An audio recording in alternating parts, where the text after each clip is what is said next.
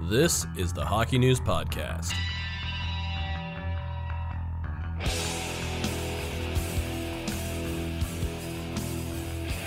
Hello and welcome to the Hockey News Podcast. I'm Matt Larkin. I'm joined by Ken Campbell and a statue of Ryan Kennedy because he's got some computer problems. He's he's gonna freeze from time to time, and we apologize, but this is the world we live in right now. It's it's the Zoom world, okay? So we know that we're freezing. We're probably all gonna freeze from time to time. I'm just giving a quick disclaimer as we get started here because there's nothing we can do. There really is nothing we can do. So we're just gonna do the best we can. You'll be able to hear everything we say at the very least. So let's get started, fellas. I, I want to start with something that I think I'm very curious to hear what you guys have to say about it because it kind of hits close to home given our career choices. And we saw last week Jakub Voracek of the Flyers during a post-game Zoom conference. He rips into the reporter Mike Sielski uh, and dropping a lot of f bombs, and you know, tired of I guess some some critical articles that that Sielski had written. So what, what I'm wondering is where do you guys stand on this? I know there was talk of maybe the NHL looking into it, finding Voracek.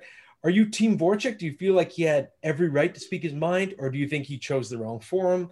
Um, Kenny, I want to start with you. What do you think of the situation? Uh, it's it's really interesting because I think this is this is a creature of our of our of technology today and social media and everything. Like when I covered the Toronto Maple Leafs back in the Stone Age, uh, that that happened in the dressing room once a week, you know, but, but nobody ever saw it, right?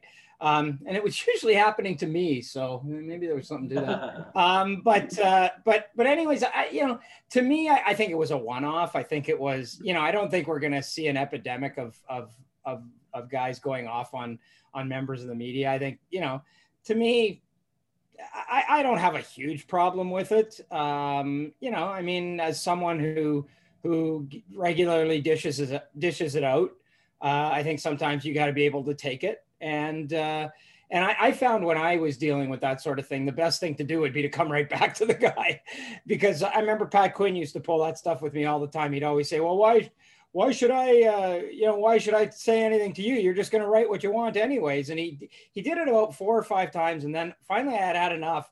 And in a pack news conference, I said, "Okay, Pat, I'll make a deal with you. The day you start signing my paychecks is the day I'll start writing what you want to write."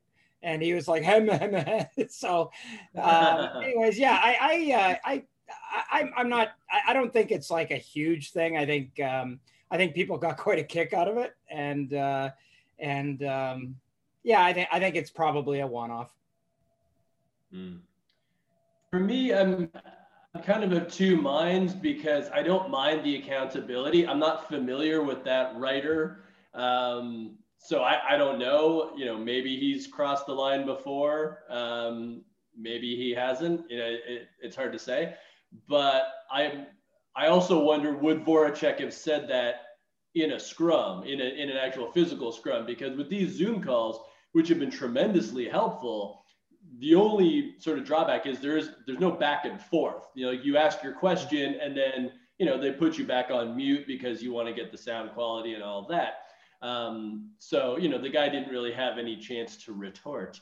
Um, whereas in a scrum, you know, you could have the classic John Tortorella, Larry Brooks back and forth that we all know and love. So for me, as long as Voracek would have said that to his face, I'm okay with it. Um, my only worry is that players will use the the mute function of Zoom to kind of like dunk on guys without any repercussion.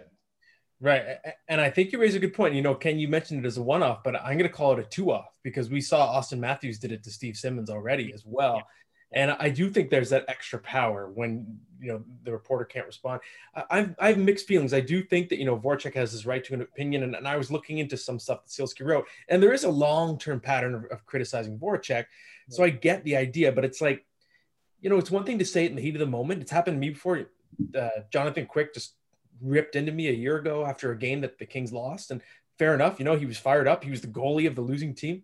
I get it. But when it's calculated like that and deliberately chosen on a form in which the reporter can't retort, I get kind of petty vibes, a little bit childish vibes from it. I, I like that Voracek stood up for himself. That that didn't bother me, but just the sort of deliberate, like clearly it was like a planned, executed thing that he was waiting to do, and it I don't think it was a good look. Even even if he was trying to win the debate, I don't think he came across well. And you know, it is fair to criticize both ways, sure.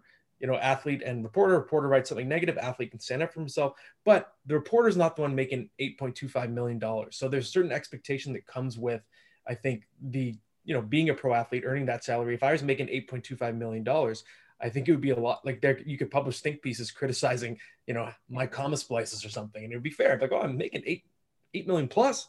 You know, you got to hold me to a high standard. So I'm kind of surprising myself almost. I feel a little bit more old school about it than I expected to, just because specifically what you said, Ryan, the build, like the lack of the back and forth. I just feel like it was, I don't know, it, it, it comes across as a bit petty to me.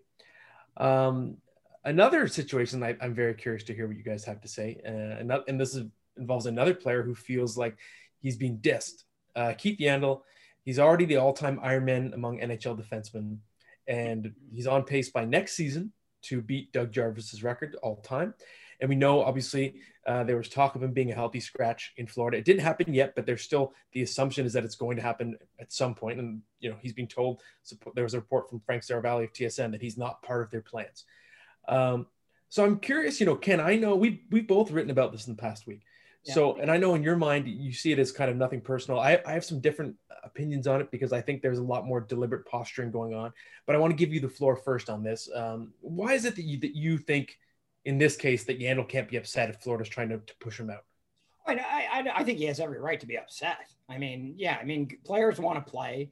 And, you know, I mean, they, they tend to take these things personally um, you know, he may very well be part of their future after the first game when he scored a goal and played really well. Um, it, to me, it's just it's it's just one of those things where it's it's it's I don't think it's personal. Like I, I you know, I mean, if you want to question Joel Quenneville, go ahead first of all go ahead question one of the best coaches that's ever coached uh, in the nhl that's that's fine if you want to question his his ability to um, to read the talent and to to and to uh, you know make the right roster decisions that's one thing. But like to me I, like i said what you know so, somebody in hockey told me one time a long time ago uh, that uh, you know I, i've yet to meet a coach that wants to lose games. And you know i mean what have we said about the florida panthers every year for the past 500 years? They get off to terrible starts. They dig themselves into a hole that they that they can't get out of and by you know, relatively speaking middle of november they're already out of the playoffs right? So i mean you know joel quenneville is going to put out the lineup that he thinks gives him the best chance to win games. And he at that time did not think that keith yandle was was part of that. He didn't think that keith yandle was the was part of the best group that could help them win games.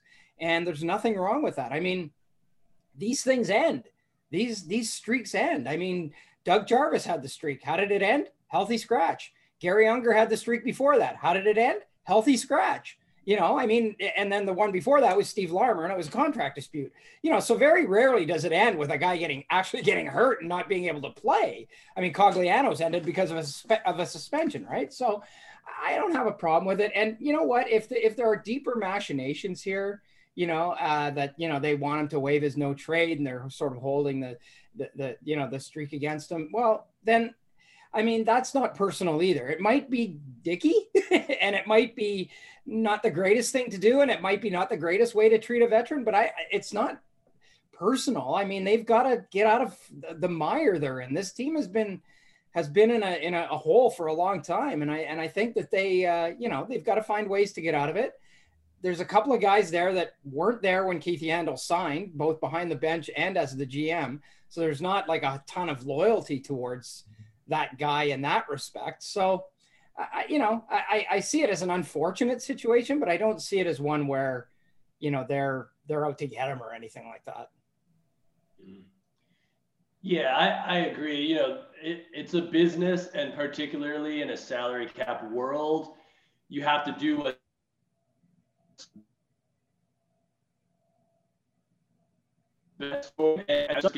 having Keith Yandle was the best idea because he played really well. But yeah, you know, the Panthers they they have to think of this in sort of a cold way. But I also will say, let's remember this: the next time a player does not want to move their no trade clause, that's right. their business, and they have the right. So don't say, "Oh, he's not thinking of his team." No, he signed that contract Mm-hmm. And, you know, he and his agent lobbied for that no trade clause. That's why it's there. It cuts both ways. And I think for whatever reason, fans side with ownership more than they do with players, which has always been really odd in my mind, because uh, the players are the ones that you're actually watching on the ice. But I think maybe it's because, you know, we can all picture ourselves running a hockey team, but most of us know we can never play on those NHL teams. Perhaps that's why. But you know, in, Yandle's situation, um, it is business. Although I will say that, you know, if this goes really sideways on the Panthers, you have to think about what free agents would think about this. You know, if you're thinking of signing with Florida and you see the way they treated Yandle, does that make you second guess that and maybe you choose a different team? That's something they would have to be concerned about if they don't handle this properly from here on out, because obviously it got off to a bit of a rocky start. Mm-hmm. Very good. And I think it's a legitimate consideration because Yandle, we know, is one of the, the best liked players in the league. The NHLPA, the players poll, they voted him the funniest guy in the league two years mm-hmm. in a row. So there, he's got a lot of backers, a lot of supporters and that includes his own team. And I, I think you know I land on a different side of, of this this specific debate. I'm, I typically don't consider these things personal, but when you look at someone like Yandle, who to me very clearly is good enough to be a starter on the team, it's not like he's being benched on merit. Uh, uh, there, there's a lot more going on here, and I've been doing some sniffing around, talking to some people that are close to the situation, and, and it's not it's not based on what's happening on the ice, what's going on there, right? We know the expansion draft is coming. We know Yandle has a no movement clause, which means he must be protected. And this is this is kind of like a blackmail situation. It, it's using the Iron Man streak to try and force him out, knowing that it's precious to him, and knowing that he be, he be willing to move it maybe if he wants to keep this streak going because he knows he can set the all time record next year. So to me, that's it's pretty low uh, just because of the fact that it's not it's not upfront and honest. My understanding from, from their camp is like if, if you were just being honest with Yandle and said, listen, it's not going to work. You're not part of our plans. We, we need you to, to waive this. And, and you weren't using the streak as kind of like this carrot. I think it would be easier to stomach. But to me, it's, I don't know. I think if you treat it as a case by case basis, I think this is one where I can, I can see why the player is taking it personal. And we don't know that Yandle's going to, going to waive it. My understanding from what I've been told is that He's definitely not initiating any talks of waiving it. If he's going to waive it, it's probably going to be just for Boston because that's, you know, Massachusetts is home state. And oddly enough, they lost Torey Krug. Maybe they could use a replacement on the left side and work the power play. But other than that, I don't know. I, I think he's going to be staying in Florida, and I don't know what's going to happen in terms of the expansion draft, but we'll see when the time comes. Uh, so the season, as, as we record this podcast, it's not even a week old but it's fun to overreact sometimes. So I, I want to hear your overreactions. We'll start with positive. So Ryan, give me a, a, a happy overreaction, a hot take, something you're really excited about already early in the season. Well, I'm going to go with the New York Islanders and uh, in particular Semyon Varlamov in net. You know, two straight shutouts. Um, you know, this is a team. They're they're in a very competitive division, and when you know when we think about the Islanders, we think about you know, that really sort of tough, grinding playoff team. Um, you don't necessarily think about them as much in the regular season, but this year in particular, you know, they had to get off to a good start and they had to put up points early just to make sure that they get into that top four. So far, so good. You know, I mean, they they re-signed Matt Barzal. Um, you know, so they, they got him uh, under contract before the season started, which was obviously super important because he's the most talented player they have and they had to get some wins early and they are doing that. And i think that's you know that's really key because they're not fun to play in the playoffs. And i think there's a lot of teams in that division that are just hoping that you know the islanders finish fifth and they don't have to worry about them. But so far looking like they're the uh, the old competitive isles that uh, you know everybody loves to hate unless you're an islanders fan in which case you just love them Nick Suzuki is poised to become the next Patrice Bergeron, in my opinion. Um, I just see so many similarities when I watch that guy play at both ends of the ice. Boy, he gets he just gets sticks in lanes, and he's you know he he's he's not part of their main penalty killing, but he does some penalty killing, plays on the power play. Um, you know their their points in their first years were fairly even uh, in terms of their production in their first years and and I just I, I don't know I just see a guy that that that has all, that checks all those boxes plays both ends of the ice Um, you know, really good offensively, can skate, is sm- oh, super smart. Um, I, am just like super impressed with Nick Suzuki. I think that uh, you know, I, I think he's, I you know, I think the Canadiens have finally found that number one center around whom they can build, and and uh, and I, I just, I think the sky's the limit for this guy. Mm-hmm it's interesting. I'm excited about the Habs too, and I'm excited about Alexander Romanov. He's someone, you know, even just from the first game, he was involved everywhere. I think he was being used in the penalty kill. He was being used in offense situations. He had that amazing stretch pass to, to Spring Tatar. Some people were wondering if his offense was going to translate to the NHL level. They knew his defense was. But I think we're seeing already a total package from Romanov. And I think, you know, I've been saying in my mind, I'm predicting he's going to evolve into a Norris Trophy caliber defenseman down the road. And so now, like you like you said, Ken, with Nick Suzuki, we're seeing some pillars in place for this Habs franchise. You still have Cole Caufield on the way, the really good farm system. And just in general, my, my answer was, you know, who am I excited about? Who am I overreacting to already? It's just the Habs. And their team, I, I think I picked them to finish second in the division. There was some heat that I got for that, but I just like the makeup of their team. I think they're very complete. And now, if they have that number one center, that was supposedly the one thing they're missing. I think they're dangerous. I like the way they play. Uh, so let's hear some overreactions to some negative storyline. What are you worried about already, Ryan? I'm worried about the Pittsburgh Penguins. Yes, they beat Washington uh, the other day, but I feel like those first two games against Philly were a harbinger. Uh, the defense did not look good at all. And, you know, it, it was the entire defensive core. You know, I, I, came into the season worried about, you know, Michael Matheson and Cody Ceci, but just as a whole, like none of them played very well. And, you know, again, going to that division, um, that, that East division, there's only to be four teams that make it. And you sort of have to start counting off and saying, okay, well, Philly's probably to be there. Washington's probably to be there. Um, you know, Boston's probably to be there.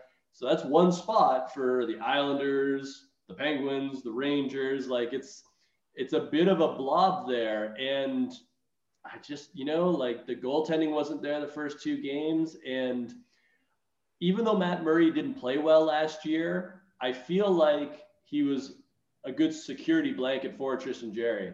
And when you take that blanket away, sometimes the guy left behind can really suffer. And yes, it's early. It's only been a couple of games, but I worry that this Pittsburgh team is exactly who I thought they would be. Guys, I think Edmonton's in trouble here. Uh, they're one and three, all on home, all games on home ice. They lost, or well, they went one and three on home ice. I'm not sure what home ice means this year, but uh, they haven't left their building yet, and they're one and three. You know, we've we talked about it before the season. You know, you get you get behind the eight ball early, and you you, you start, you know, you, the the losses start piling up, and it's hard to get back back into the race. But I think the thing that concerns me the most is, you know.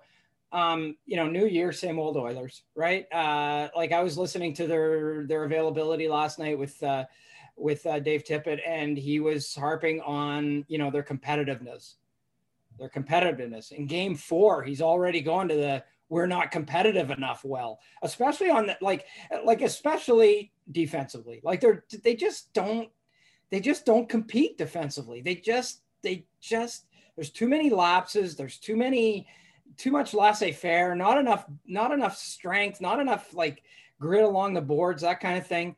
Uh, they just don't compete defensively, and and you know I don't know how you go into a year with with the goaltending that the Edmonton Oilers have. I mean, you know, Mikko Koskinen last night against the, the Canadiens was okay, but the fact of the matter is he got out goaltended by Jake Allen, um, and that was that was probably the difference. And I mean, their power play was 0 for 7 and gave up a shorty last night. I think in their last two games, they're 0 for 10 and they have two shorthanded goals against them. So I mean, if you're not going to fire on those cylinders, I mean, you know, you, you think the Oilers are a team that, you know, they, okay, they'll give up four and score five, but, you know, they're not even doing that right now. Right. And the scary thing is last year, their power play was literally the best power play in 41 years in the NHL. Yeah. Yeah. As I speak now, by the way, guys, I'm, I'm, muting in between, but my, my children are home. This is, this is COVID life. So if you hear any background noise, listeners, it's my four year old and my two month old. This is this is the life we live right now, man. Nothing I can do about it. Mm. Uh, but I'll try to talk over it for now. Uh, I'm with you, Ken. My pick is the Oilers as well. Uh, you know, you look at them at five on five. They're outshot. They're outchanced. They're outscored. And to me, it's, there's that meme that goes around. It's like it's like the meme says, "What are you going to do? Stab me?" It's a quote. It says from "Man Stabbed," and it kind of reminds me of the Oilers. It's like yeah, it's almost as if hmm, they didn't get goaltending and now goaltending is a problem. Like when everyone can see Wow. it, when the, when the layperson can see it, it's there on paper and it's not addressed. It's like, gee, what a surprise. Mikko Koskinen's save percentage is 897, right after he and Mike Smith were probably the reason the Oilers got bounced from the playoffs last year. And I also, to me, seeing Ethan Bear a healthy scratch already, Caleb Jones a healthy scratch. These this is supposed to be your next generation. And like you said, four games into the season, needing that jump start, it's a little worrisome. And again, you know, we're this category is called overreaction. It doesn't mean the Oilers can't turn this around. But when you have concerns about a team and those exact concerns are coming to life, you can't help but think if they're legitimate. And Steven well, has something to say. Hmm. He thinks many of our commenters are defending the Oilers goaltending. I don't know why. We, we got Oh. ripped up. We, we we we put the clip of the Oilers season preview. People kept saying, "Oh, the Oilers are going to be so much better. The goaltending's not a problem." Blah blah blah. And I don't know about that. You know, it's good to have confidence in the team, but yeah, it's just doing the same thing over and over. To that definition of, of insanity. I don't know.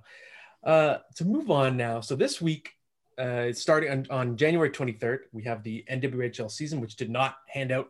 The league did, wasn't able to hand out the Isobel Cup last year because it was canceled due to COVID. And we had Boston and Minnesota in the final. Minnesota was going for a second championship in a row. So now we've got a six team, sort of a bubble tournament. It's being called the season. Every team plays each other once. So every team plays five games, I believe. Then it's going to be a playoff round, Isobel Cup semifinal. It's the cup's going to be handed out by February 5th.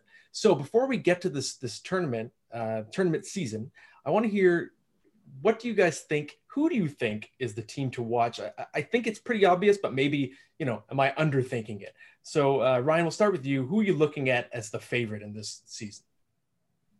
Well, you know, because it's so short, because it's a short, we'll, we'll call it a short tournament, uh, even though there is technically a regular season. I'm looking at the Metropolitan Riveters uh, simply because I'm looking at Madison Packer up front as a difference maker. And then I'm looking at Saroya Tinker coming in on the defense, you know, prime years of her career. I believe she's 22 right now. So if you think about hockey players, that's generally when they hit their peak. I know she's just coming from the NCAA, but you know, Cale Makar was pretty good at roughly the same, you know, age. I guess he was a year or two younger. Um, so I'm looking at that and that leads me to believe they could do something special in this, you know, sprint. It's not a marathon. It's actually a sprint this time. You know, we use that in hockey a lot. Um, I'll give a shout out to Boston as well because I think Sammy Davis could be a difference maker. Uh, you know, I love my young talent, um, but I'm gonna go with the Rivers. Yeah, I, am going to go with the team that you mentioned at the end, Boston, the Boston, uh, uh, Boston Pride, right? the Boston Pride. Um, yeah, I, I, I mean, they're a team that I think they lost one game last year, and they got better. Like they lost Emily Fluke, and the only reason why they lost her is because they chose not to re-sign her. Um, that because they have so much talent. You know, Sammy Davis is coming in. Uh, they've got this Vesanova, uh, Teresa Vesanova from. Uh, I think she played at Maine. She's a Czech player, and th- those two players apparently are going to be the fastest two players in the league. Um, you know, they're they're they're strong. You know, up, down, all over the lineup. Uh, you know, they like I said, they lost one game last year, and uh, and they got better. And you know, for me, I guess the dark horse for me would be, you know, the Toronto Six is going to pull a uh, Vegas and win it, or pull a Minnesota and win it in their first year. Uh, I don't think that's going to happen. I think they're going to be a pretty good team. Um, I, from what I've been told by people that know a lot more about this than I do, is they worry about the fact that they don't have a lot of NWHL experience on that team. They do have Emily Fluke, who signed as a as a free agent in the offseason and apparently is really intent on sticking it back to Boston because she's not happy the way things ended there. Um, but you know they've got a lot of CWHL experience, but not NWHL experience, and I'm not sure how that's going to translate. Um, but you know they've got Digit Murphy behind the bench, who's you know one of the best coaches in the world, and and uh, they could probably surprise some people too. I think Digit Murphy also all-time name Hall of Famer, phenomenal name. Uh, Yeah. to yeah, to, to me, I'm going Boston Pride as well. And to me, I, I see a lot of parallels to the Tampa Bay Lightning going into last season. So, so you know, the Pride they got there, they were close, they were dominant. Lightning had the wins record. The Pride were 23 and one. They had a plus 77 goal differential in 24 games.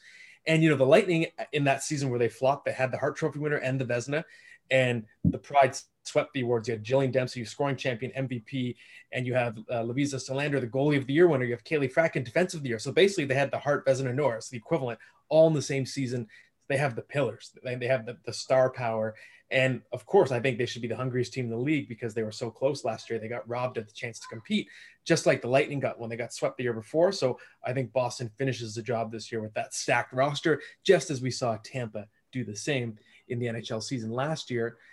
So let's uh, get to some listener mailbag questions. The first question, I love this question. It's out of nowhere. It doesn't make any sense. I don't care. I just want to have this this discussion. It reminds me of that, you know, what is it like? Would you rather fight one horse-sized duck or, a hundred duck-sized horses? And this one comes from Matthew Bowinger. And Matthew's question is who would win in a seven-game series? A team of Rob Rays or a team of John Scotts? Matthew Bowinger for the win. Keep these questions coming. I love this stuff. So Ryan, we'll start with you. Who do you have in this in this grind of a series? Okay, I probably put more thought into this than I needed to, but I'm going with the team of John Scotts for several reasons. One, reach. Like defensively, how is how are any of these Rob Rays going to get past any of these John Scotts with the reach advantage that the John Scotts have with him being six foot eight? Also, John Scott played later than Rob Ray, and typically players have gotten better through time, even enforcers, really. Um, and we saw John Scott at the All Star game. He held his own, even though it was an All Star game. So we know he's got some hands when he wants to use them. And then, of course, in the physical department, they're both top ranked enforcers. So that's kind of a wash. So I say John Scott, uh, you know, he does it with his defense, uh, sort of does like a Zdeno Chara kind of thing where he just cuts off the whole defensive zone with his two John Scott defensemen. And obviously, the John Scott goalie would have fantastic uh, reach in the net. Yeah, I, I don't want to watch this series. I really don't want that. This series would be death to me. Um, but I'm going to go with Rob Ray um, because I think he's more skilled or less not skilled.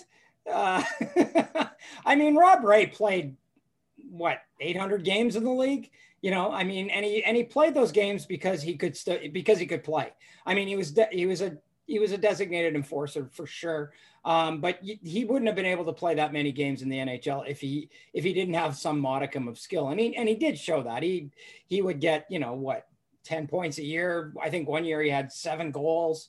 Um, you know i just i just don't see john scott as having like probably no way he can skate near as well as Rob Ray could skate.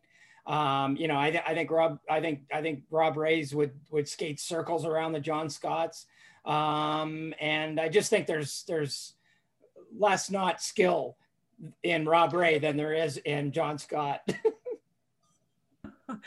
Interesting take. Uh, I, am on Team John Scott because my theory is so Rob Ray did play, you know, however many games you said, Ken, but he played in an era where you didn't need to have that much skill and you still were handed that role on the team. I think if John Scott played in Rob Ray's era, John Scott would have been able to play as many games as Rob Ray because he would have been considered a more important part of the team. Whereas John Scott played during the death of the enforcer era where he was sort of phased out of the game. And I just think because this isn't an era comparison, we're comparing, you know, it's direct player competing from with player from another era. I'm with Ryan. I just think John Scott's skill level is probably higher just because to even be able to play in the modern NHL, you have to have such a higher baseline of skill than you did in, in Rob Ray's time. And an example I'll use, I may have told this on a podcast before, I can't remember, but I was at a, it was Biosteel camp uh, a few years ago. And I was watching, you know, on the ice, it was like Tyler Seguin's out there, Connor McDavid. And there's this big guy dangling people like crazy. I was like, who is this guy? This guy's awesome. I looked closer. It was Brian McGrattan. Brian McGrattan was dangling guys left and right. And it kind of made me realize like just to be an enforcer, a low like the the lowest level skill in the in the league, you're still that good when you're scrimmaging with you know Wayne Simmonds was there, Malcolm Subban was the goalie, whatever it was. I was blown away, and it kind of changed my understanding of what you need just to be able to to make that baseline in the NHL. So I've got Team John Scott, and yeah, I don't think it would be pretty to watch. But then again, John Scott, All Star Game MVP, they were feeding him in that game. I was at that game but he still finished the chances. He still had the ability to put the puck in the net when he was given the chance, and he's still shooting on an all-star goal, right? So uh, I'll give it to the John Scotts. The next question, Uh, Steven, Steven says, I can score at the All Star game. Well, we'll see. Let's see you try, Steven. The next question is from this is this guy. Okay, I, I'm gonna read it in what I think this guy's voice is. He's called Big Old Goof, but I'm gonna try and do what I think this guy sounds like. Okay, and so I'm gonna just guess his voice. Am I the only one who's already sick of seeing the same teams play over and over? Jeez, that's his question. Sorry, Big Old Goof, but come on, it's four games in. You're bored already? Step it up, my friend. Uh, what do you guys think? Are, are you bored already? Ryan, are you bored of seeing the same teams play over and over, or, or are you pro? No, I'm fine with it, uh, particularly since you get so many rivalry games right now. And I think as the season goes on, you know, no matter who you're a fan of, well, if you're Chicago, it doesn't matter.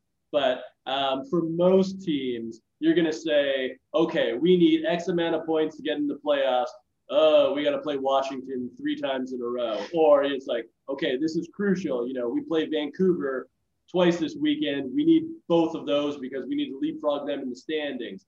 Um, I, I haven't found it too repetitive. I mean, really, teams have only played each other, you know, twice at the most. Um, I think everybody kind of knows what the lay of the land is. So I, am cool with it so far. There's enough. There's enough variation that I don't think we're gonna get bored. I mean, it's it's still better than the original six era. Yeah, big old goof. do you do you get tired of watching a seven game playoff series because that's what these things are every game's a playoff game and there's 116 days of this season right and I, I, I counted it and i'm pretty sure that like so, somewhere in the over uh, like i think it's about 100 of those days there's at least five games a day in 100 of those 116 days. So if you're tired of watching the same old teams play each other, just switch it and go, watch another game. There are two days this year where there's two or three days this year where there are 15 games, 13 games, 12 games, a bunch of days. Like, you know, don't worry about it, man. We've got hockey back. Like, like it's and and you know, I mean, it's gonna be it's gonna be kind of interesting, as Ryan said. I mean, especially down the stretch here. You know, now you've got to leapfrog three teams and you got to play the first place team, you know, four times down the stretch. I think Winnipeg, Winnipeg played Toronto last night and then they, they play 10 times this year and they don't play again till like March 9th between, but between March 9th and the end of the season, they play like nine times. So I, I don't know. I, I'm, I am loving it. I, if, you know, if I have any complaint about, about the NHL right now, that one's like way, way, way down on my list. Yeah, I'm with you, Ken. I think I think big old goof needs a big old hug. Um, I, yeah, and I think just it's going to build some pretty exciting rivalries because after you know you spend the season playing each other however many times, nine, ten, then you're going to play a seven game series after that against one of those teams. So imagine, you know, uh, the one I mentioned before is like the Tkachuk brothers, and if there's some bad blood between the Tkachuk brothers, and then they got to play a seven game series or something, you know, maybe Ottawa doesn't make the playoffs, but you get what I'm saying, right? Uh, and I think also this is something that Carl Hagelin I saw was saying uh, in the media the other day was that he thinks a lot of players actually have been hearing this. They they like the new schedule with a lot less travel. It's like baseball style. You're playing, you're staying in one city for longer. You're you're putting your roots in a a little longer, your body recovers. So you're playing more games in a short amount of time, yes, but the travel often wears down players more than anything. So you might get fresher players, you might get better quality hockey as a result of this baseball style schedule. And the thing is, you know, if it gets boring down the road, for now this is a one off anyway, so we may as well enjoy it. I think there's still novelty. I guess for Big Old Goof, there isn't novelty. He probably pops a stick of gum and like chews it once. He's like, I'm bored of this gum, and he tosses it in the garbage. Sorry, Big Old Goof, for ripping on you here, but you know, just for our entertainment, I guess. Uh, big old goof. yeah, it's true. Uh, next question is from Vith VJ, and Vith asks, "Can the Habs realistically take a run at Pierre Luc Dubois? If so, what would a package look like?" Well, Ryan, I know you wrote about this last week, so you should have the floor to answer this first. Go. Yeah, I mean, they can certainly do it. Whether they're willing to pay the price is the big question. You know, you see a lot of deals out there from fans where they'll say, oh, you know, we'll give them Ryan Poehling and a first and maybe Kotkaniemi uh, for Dubois. It's like, okay, yeah, but that's because you're willing to give up those guys. If I'm Jarmo Kekalainen, the GM of the Columbus Blue Jackets, I'm saying either give me Nick Suzuki or give me Romanov or hang up the phone because I don't have to deal Pierre-Luc Dubois. I can hold on to him I could trade him to Boston if I wanted to, and no one can do anything about it. So don't come here with, you know, to me with these second-rate deals. If you're going to get a player of that caliber, and Pierre-Luc Dubois is a legit number one center in the NHL, great two-way guy, a player like that, you have to be willing to sacrifice. And the price is going to be higher than you want it to be uh, because you have to think about the other team team's perspective. Columbus is a legit playoff contender. We've seen them, you know, do a bit of damage already. They're not they're not looking for charity. Like they're not just to be like, yes, please have go win the cup uh, with one of our best players. They're in the hunt. They're probably better situated than the Habs are right now. Um, so there certainly could be a deal out there, but it's it's going to be a painful one if you're the have. You you have to give something substantial, and to me, it has to be either Suzuki or Romanov. Which to me is is exactly why I don't think I don't see a fit. I don't see a fit there at all because of the fact that either either Columbus is, is going to have to lower their expectations or Montreal's going to have to go off the board. And I mean, I just talked about Nick Suzuki being the next Patrice Bergeron. I think if if Montreal even considers trading Nick Suzuki for Pierre Luc Dubois, Marc Bergevin should be fired. Um, you know, I mean, it, they chased this number one center for a million years. And what did they do? They traded Jonathan, they traded Mikhail Sergachev for Jonathan Drouin. That would be like not the same, but it would be akin to trading Alex Romanov for, for Pierre-Luc Dubois. I, I think Montreal's got a good thing going here. I think, you know, they found their number one center. They're deep. They've got some good, some good, uh, some good sort of um, mojo going. They've got a good farm system coming up. Um, you know, I mean, if you want to trade futures, if you want it to be a Cole Caufield, maybe, uh, you know, a Ryan Poehling, I suppose, uh, even a Kotkaniemi. Um, you know, I can see that from Montreal's side, but I'm not sure I can see it from Columbus's side. And I, I just don't see a fit. I mean, you're not going to trade him to get Josh Anderson back. you know, I mean, it's, it's so I, I just don't see a fit. Yeah, I'm with you guys, and especially because of the idea that it's an in-season trade. You know, I, I do think in terms of actual value, a package like Kotkaniemi and Yemi and a first and Ryan Poehling, something like that, is fair. But like you said, Ryan, it doesn't make sense now because Columbus considers itself a win-now team. So you're basically just punting the season if you make that deal. Uh, and on the other hand, any just by the way Montreal's roster is constructed, any pieces that make for a fair hockey trade, I think would hurt Montreal too much because, like you guys said, Suzuki, Romanov. So I don't think it is a fit either. I could see it being a fit in the offseason if Columbus has a bad year. If, if, you know they end up missing the playoffs, you never know what's going to happen in this short season. If they disappoint, maybe they want to reevaluate things and they are willing to take a step back. But otherwise, I don't see this trade working at all during the season. Uh, we'll do one more reader question before our rapid fire game. The last question is from Brenden. Brenden with an EN, like Brenden Morrow, if you will. Brenden Dillon. Cool story, bro. Brenden wants to know if the Penguins are out of the playoffs by the trade deadline, do they move Chris Letang or Evgeny Malkin? I I don't think it's it's going to happen because it's funny. I, I, do think that COVID makes these kind of trades a lot more difficult. So, for example, Evgeny Malkin's got a full no move clause.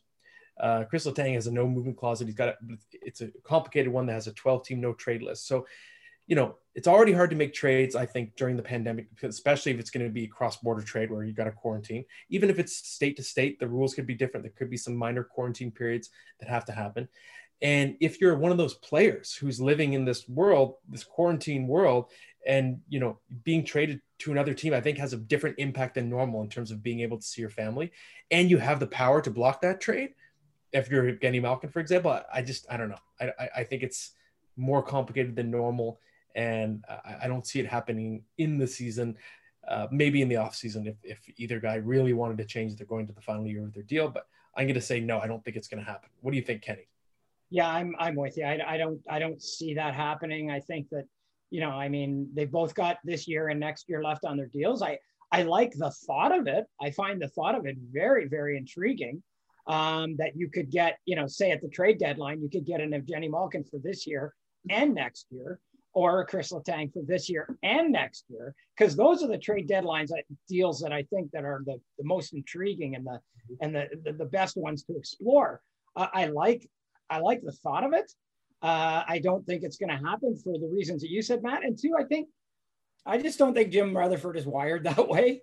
I, I, I just think even if the even if the Pittsburgh Penguins miss the playoffs this year, I think Jim Rutherford would go into the offseason saying, and I mean we don't see it, but he would go into the offseason saying, you know, we just make a tweak here and there. We get a goalie, we do this, we take another run at it next year with these guys on the last year of their deal, and you know, I, I just don't think Jim's wired that way. I think he he wants to win now, and I think he he knows he has players that obviously have won. I don't know that they have the capacity to to deliver the goods again, but uh, but I I, don't, I just don't see Jim. You know, Jim's an, been around for a long time. He's won a couple of cups.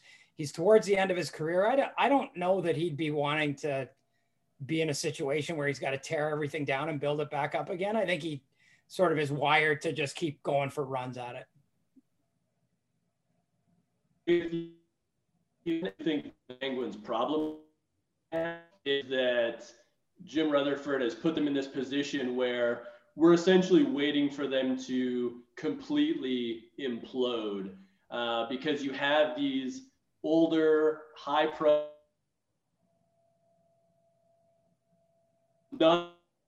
around them to actually do any damage. And, you know, they have no trade clauses. I, I feel like essentially what happens eventually sidney crosby is going to retire eventually malkin's going to retire and the penguins will have nothing left. I mean they have no pipeline whatsoever right now. Um, and you just you can't replace those guys so easily. Um, in the interim they're going to sputter a little and you might as well just let them play at the string. I think it was kind of cool if guys like crosby and even Letang and, and Malkin only play. See Malkin heading back to Russia and maybe doing a bit of a Pavel Datsyuk for a couple of years, maybe even after this contract is over. He'll be in his like mid by then. Um, Letang, I don't know, maybe I don't know if he would want to play in Montreal once this contract's done for like a year or two. I have no insider info there. Um, Crosby, obviously, I can only see him in Pittsburgh. Um, but once this era is over, it's going to take a monumental reset. And I, I don't see anything positive happening until then. And then when that happens, obviously there's going to be a lot of pain for three, four, five years. Oh, yeah.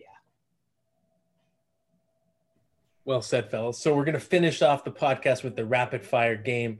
Ken, you are the host this time. I will be the first question answerer. And again, it's not going to be necessarily rapid. There could be some technical delays, medium fire. and uh, we are ready to start. Kenny, you can. All right, boys. Ding, ding. Let's go. Best coming of age movie ever. Whoa, whoa, that's tough, man. Best of all time? Yes. Uh, Steven says American Pie. Man, that's such a broad, such a big topic. I can't it's think rapid of fire, eh, Matt? It's it's rapid fire. Yeah. That's what we call it. Rapid fire. Best coming of age movie of all time. Uh, I'll say American Beauty, but it's it's it's tainted because of Kevin Spacey's. Uh, okay. What's happened to him? But it, I like the messages in it. I'm gonna go with the Goonies. Classic movie they all learned valuable lessons about friendship and teamwork. Yeah, well, of course, the correct answer is Stand By Me. Um, that was my other one. Yeah, I mean, come on, you know, sitting around the fire. Hey, you know, who'd win a fight between Superman and Mighty Mouse? Yeah, but Mighty Mouse is a cartoon and Superman's a real guy. okay. Um, Zdeno Chara, not playing in Boston anymore, signs a one year deal with the Washington Capitals, a deal that was broken by the Hockey News, by the way. Um, and um, so he's probably left a lot of little kids in Boston disillusioned and, and heartbroken with that deal. And I want you to tell me what was the deal that your team made when you were like 10 years old that you just couldn't figure out that broke your heart? Ooh, Okay, am I allowed to answer non-hockey? Because I don't like discussing my my hockey allegiances. Um, yeah, I always keep that close to the vest. Yeah. Okay, so a deal that broke my heart.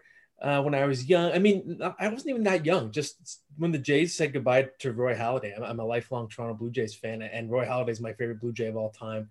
And I think just the fact that it, they couldn't make it work with him, they had to just let him take a shot at winning. Uh, it, it killed me because you know I think he's phenomenal, and, and he was, of course, before his tragic death. But you know, he went to Philly, and what does he do? He throws a perfect game, and he throws a no hitter in his first playoff game, and it's like, look, this could have been you in Toronto. It was it was a killer for me. So Roy Halladay trade to Philly. Mm. This one's easy for me. It was the uh, Russ Courtnall for John Kordic trade. Um, pretty sure I cried, and then I'm pretty sure the first game Toronto and Montreal played after that, Montreal won like 10-3. For me, guys, it was it was the the summer of 1974, and Frank Mahovlich signed with the Toronto Toros of the World Hockey Association. He had just played three and a half years for the Montreal Canadiens, won two cups, was amazing, scored his 500th goal, had like 130 points in four in less than or no 130 goals in less than four years. It was crazy. He was so good. He was in his mid 30s, and like the 11 year old me just couldn't figure out why would you do something like that? Like i had no concept that he probably was signing in the wha for like double what he was making in the nhl and, and i had no concept of that. I was like it was like you're playing you're playing for the montreal canadiens. Like they're the best team going and you're leaving. I don't i don't understand. I don't get it. I was just so disillusioned and then he went on to play three or four more years in the wha had some pretty decent years but he could have won a couple of more cups with Montreal because shortly after that they went on their four cups in in four years uh, string there. So um, yeah, that was mine. Um, okay, so what song do you guys know all the words to that you're embarrassed about? Ooh, embarrassed. Um, I'm I'm extremely difficult to embarrass. So I don't know if there's any song that embarrasses me, but you know, one that someone else could be embarrassed by. Obviously, Disney, like Let It Go. But I'll, I'll say, you know, I, I have a soft spot for boy band music. So Backstreet Boys, I want it that way. Okay. Ryan? Mm. Yeah, this is tough because I avoid pop music as much as possible. Um, I don't know. There's there's probably some Beatles songs that I know all the words to just through osmosis, like, or like like Brown Eyed Girl or something like that by Van Morrison. I probably know all the words to that. Yeah, because that's such a bad song and you should be embarrassed about it. You should be embarrassed about liking Beatles. Song? Come on, Ryan. You should be embarrassed about being embarrassed. no, I'm not. For me, for me, there's there's probably two of them. Old school Copacabana by Barry Manilow. I know every word to that song. And uh, more uh, sort of newer one, Call Me Maybe by Carly Jepsen. Ooh, nice. Carly Rae Jepsen. So yeah. Um, Hipsters love Carly J, Carly Rae Jepsen, so it's okay. Oh, okay. All right. Um, okay, so we've talked a bit about this, but I want to know which, ultimately, which Montreal Canadiens draft pick defenseman is going to have the better career. Is it going to be Alexander Romanov or is it going to be Mikhail Sergachev? Ooh, uh, love both, but I'm Team Romanov. I'm gonna say Romanov as well. I think he'll put up more points. I, I, think I think on a personal level, Romanov will have a better career, but I think Mikhail Sergachev will have a better. He'll he'll win more cups um, because of who he's playing with. So, uh, and the last question is okay. So it's three o'clock in the morning. Probably had a couple of beers while you haven't, Ryan, but you're. It's three o'clock in the morning and you're starving, like you're bordering on you know, actual like passing out. You're so hungry. And your two choices are gas station sushi or a, a big bite hot dog from 7 Eleven. Which one do you take? I'm going with the hot dog because, yeah, the, the sushi in the gas station, it's like who knows how long that's been there. Uh, going hot dog, but I want to give a shout out to my my actual 3 a.m. combo, which I invented my own combo at McDonald's. I call it the shame combo. You get a double quarter pounder meal and then you order a, a side of McNuggets and you order two drinks because you're ashamed that it's all for you. People think it's for two people. It's for you. That's my combo, the shame combo. And you, and you, did that in Nashville, right? On your on your bed in the oh, hotel. yeah. yeah. yeah, yeah, yeah. The shame combo. I love it. So Ryan, what's your what's your answer?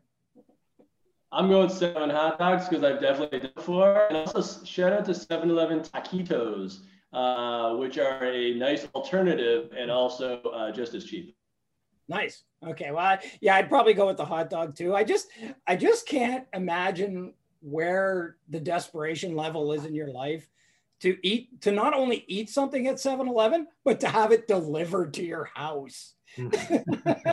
I, I couldn't believe it. And my son, who's in university, fourth year university at Laurier, said to me, he said, You know, dad, they're just, they're just, they're just putting, they're just sort of targeting those commercials at young people who smoke a lot of weed at night.